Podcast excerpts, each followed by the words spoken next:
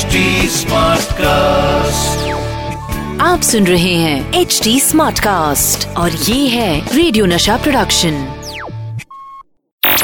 ये जानते हैं क्रिकेट का हर आसन और कमेंट्री का इनके पास है फुल राशन। आ गए हैं none other than Atul Wasan. Hi मैं हूँ अतुल वासन। नशा कमेंट्री बॉक्स नशा कमेंट्री बॉक्स नमस्कार दोस्तों, मैं हूँ आरजे अतुल वासन और आप सुन रहे हैं नशा मास्टर स्ट्रोक। क्रिकेट ग्राउंड पर एक ऐसा प्लेयर होता है जिसे मैं गब्बर कहता हूँ, क्योंकि वो गब्बर की तरह ही एंटरटेनमेंट का कंप्लीट पैकेज होता है, जिसकी कीमत टीम में सबसे ज़्यादा होती है, क्योंकि उसके पास गब्बर की तरह हर तरह का पैंतरा होता है और क्रिकेट के सारे हथियार भी होते हैं। वो बैटिंग बॉलिंग और फील्डिंग में सबको ज़बरदस्त परफॉर्मेंस देता है। और उसके जैसा गेम दिखाने के लिए प्लेयर्स को इडी चोटी का ज़ोर लगाना पड़ता है। ऑलराउंडर जी बिल्कुल। ये प्लेयर क्रिकेट फैंस को हमेशा चौंका देता है और इसीलिए मैं बात करूँगा उन गबरों की जो हर मैच में टीम के साथ खड़े रहते हैं। चाहे टीम की हालत कितनी भी पतली क्यों ना हो।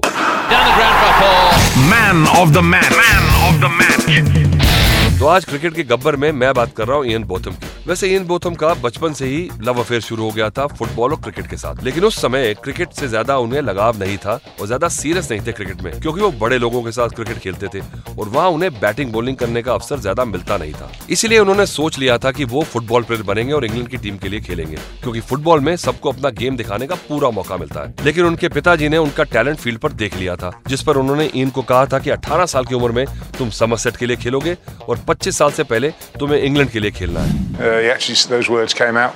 I had to make a decision between playing soccer, or as football as we call it, but the rest of the world calls it soccer, uh, or, or cricket. And uh, my father sent to me and said, "Look, those exact words. You're a better cricketer than you are footballer."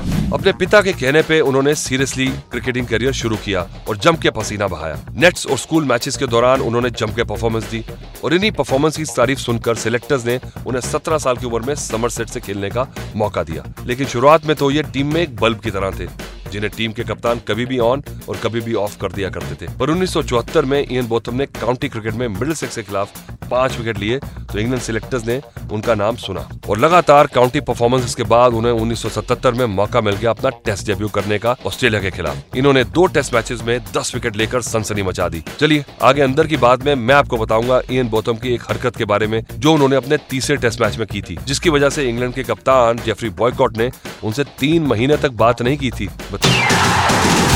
अंदर की बात। अंदर की बात।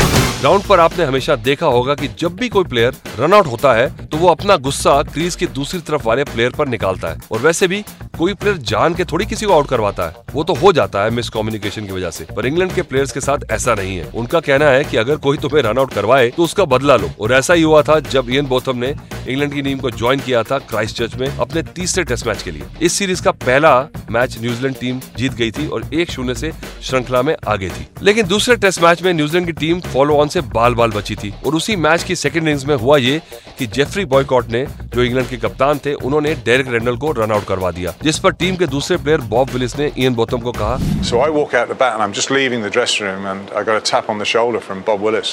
And he just looked me straight in the eyes and he said, "When you get out there, run him out." I looked. I said, I can't on believe this. I said, "Hang on." a minute." I said, "That's Sir Geoffrey out there playing his hundredth Test match or whatever it was." I said, uh, "You know, I'm playing my third. And he looked at me and he said, "If you don't do it, you won't play your fourth. इसके बाद वो थोड़ा डर गए और उन्हें समझ नहीं आया कि क्या किया जाए लेकिन उन्होंने फील्ड पर जाके वही किया जो उनसे बोला गया था And it's absolutely true story. And I get out there to the middle and uh, end of the over, take guard, uh, pushed it into the covers. Yes, no, sorry. And Boyks didn't speak to me for about three weeks.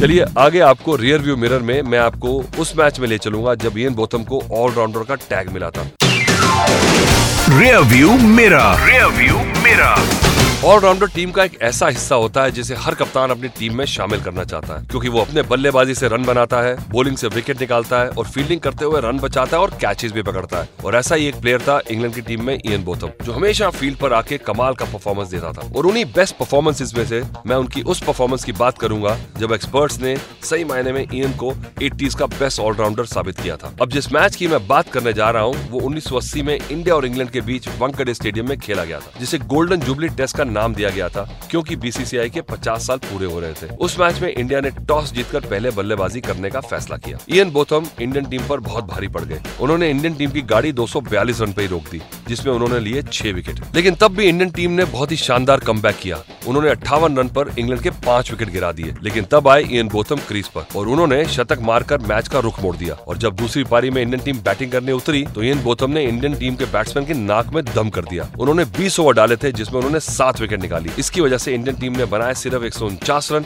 और England team आसानी से match जीत गई। मैं आपको बता दूँ Ian Botham ने ये कारनामा पाँच बार करके दिखाया है जिसमें उन्होंने सेंचुरी लगाई और साथ ही साथ पाँच विकेट भी निकाले हैं। और इसी वजह से ये ऑलराउंडर के सुपरस्टार कहे जाते हैं। चलिए आगे मैं आपको इंग्लैंड के ड्रेसिंग रूम में लेकर चलूँगा।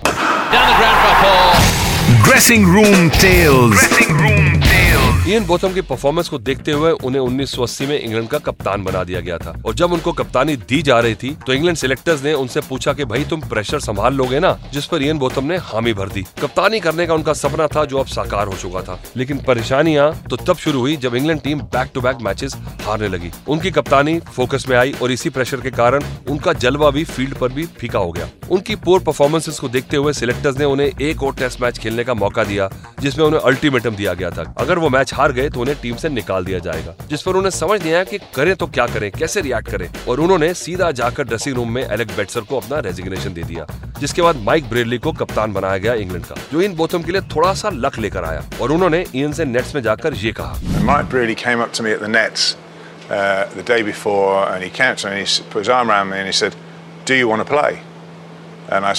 yeah, of course i want to play. It's england, australia. He said, i thought you'd say that. I hoped you'd say that." He said, I think you'll get uh, you'll get uh, 10 wickets in the match and you'll get 100 run. और अगला match जब Ian को खेलने को मिला तो उन्होंने Australian team के छक्के छुड़ा दिए जब उन्होंने इंग्लैंड को एक हिस्टोरिकल जीत दिलवाई हेडिंगली की ज़मीन पर जहाँ पर उन्होंने शानदार एक सौ उनचास रन की पारी खेली और साथ ही साथ टेस्ट मैच में सात विकेट भी निकाले और ये मैच आज तक बोथम्स एशेस के नाम से जाना जाता है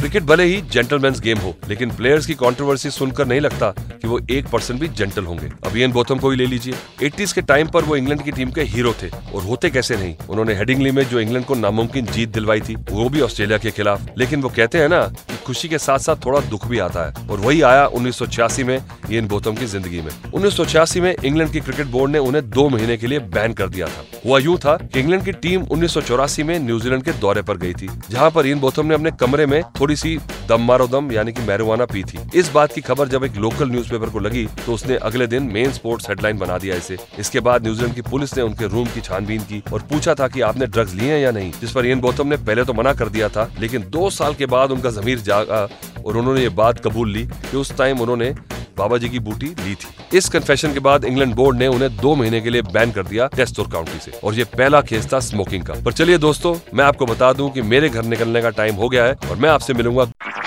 आप सुन रहे हैं एच डी स्मार्ट कास्ट और ये था रेडियो नशा प्रोडक्शन एच स्मार्ट Smartcast.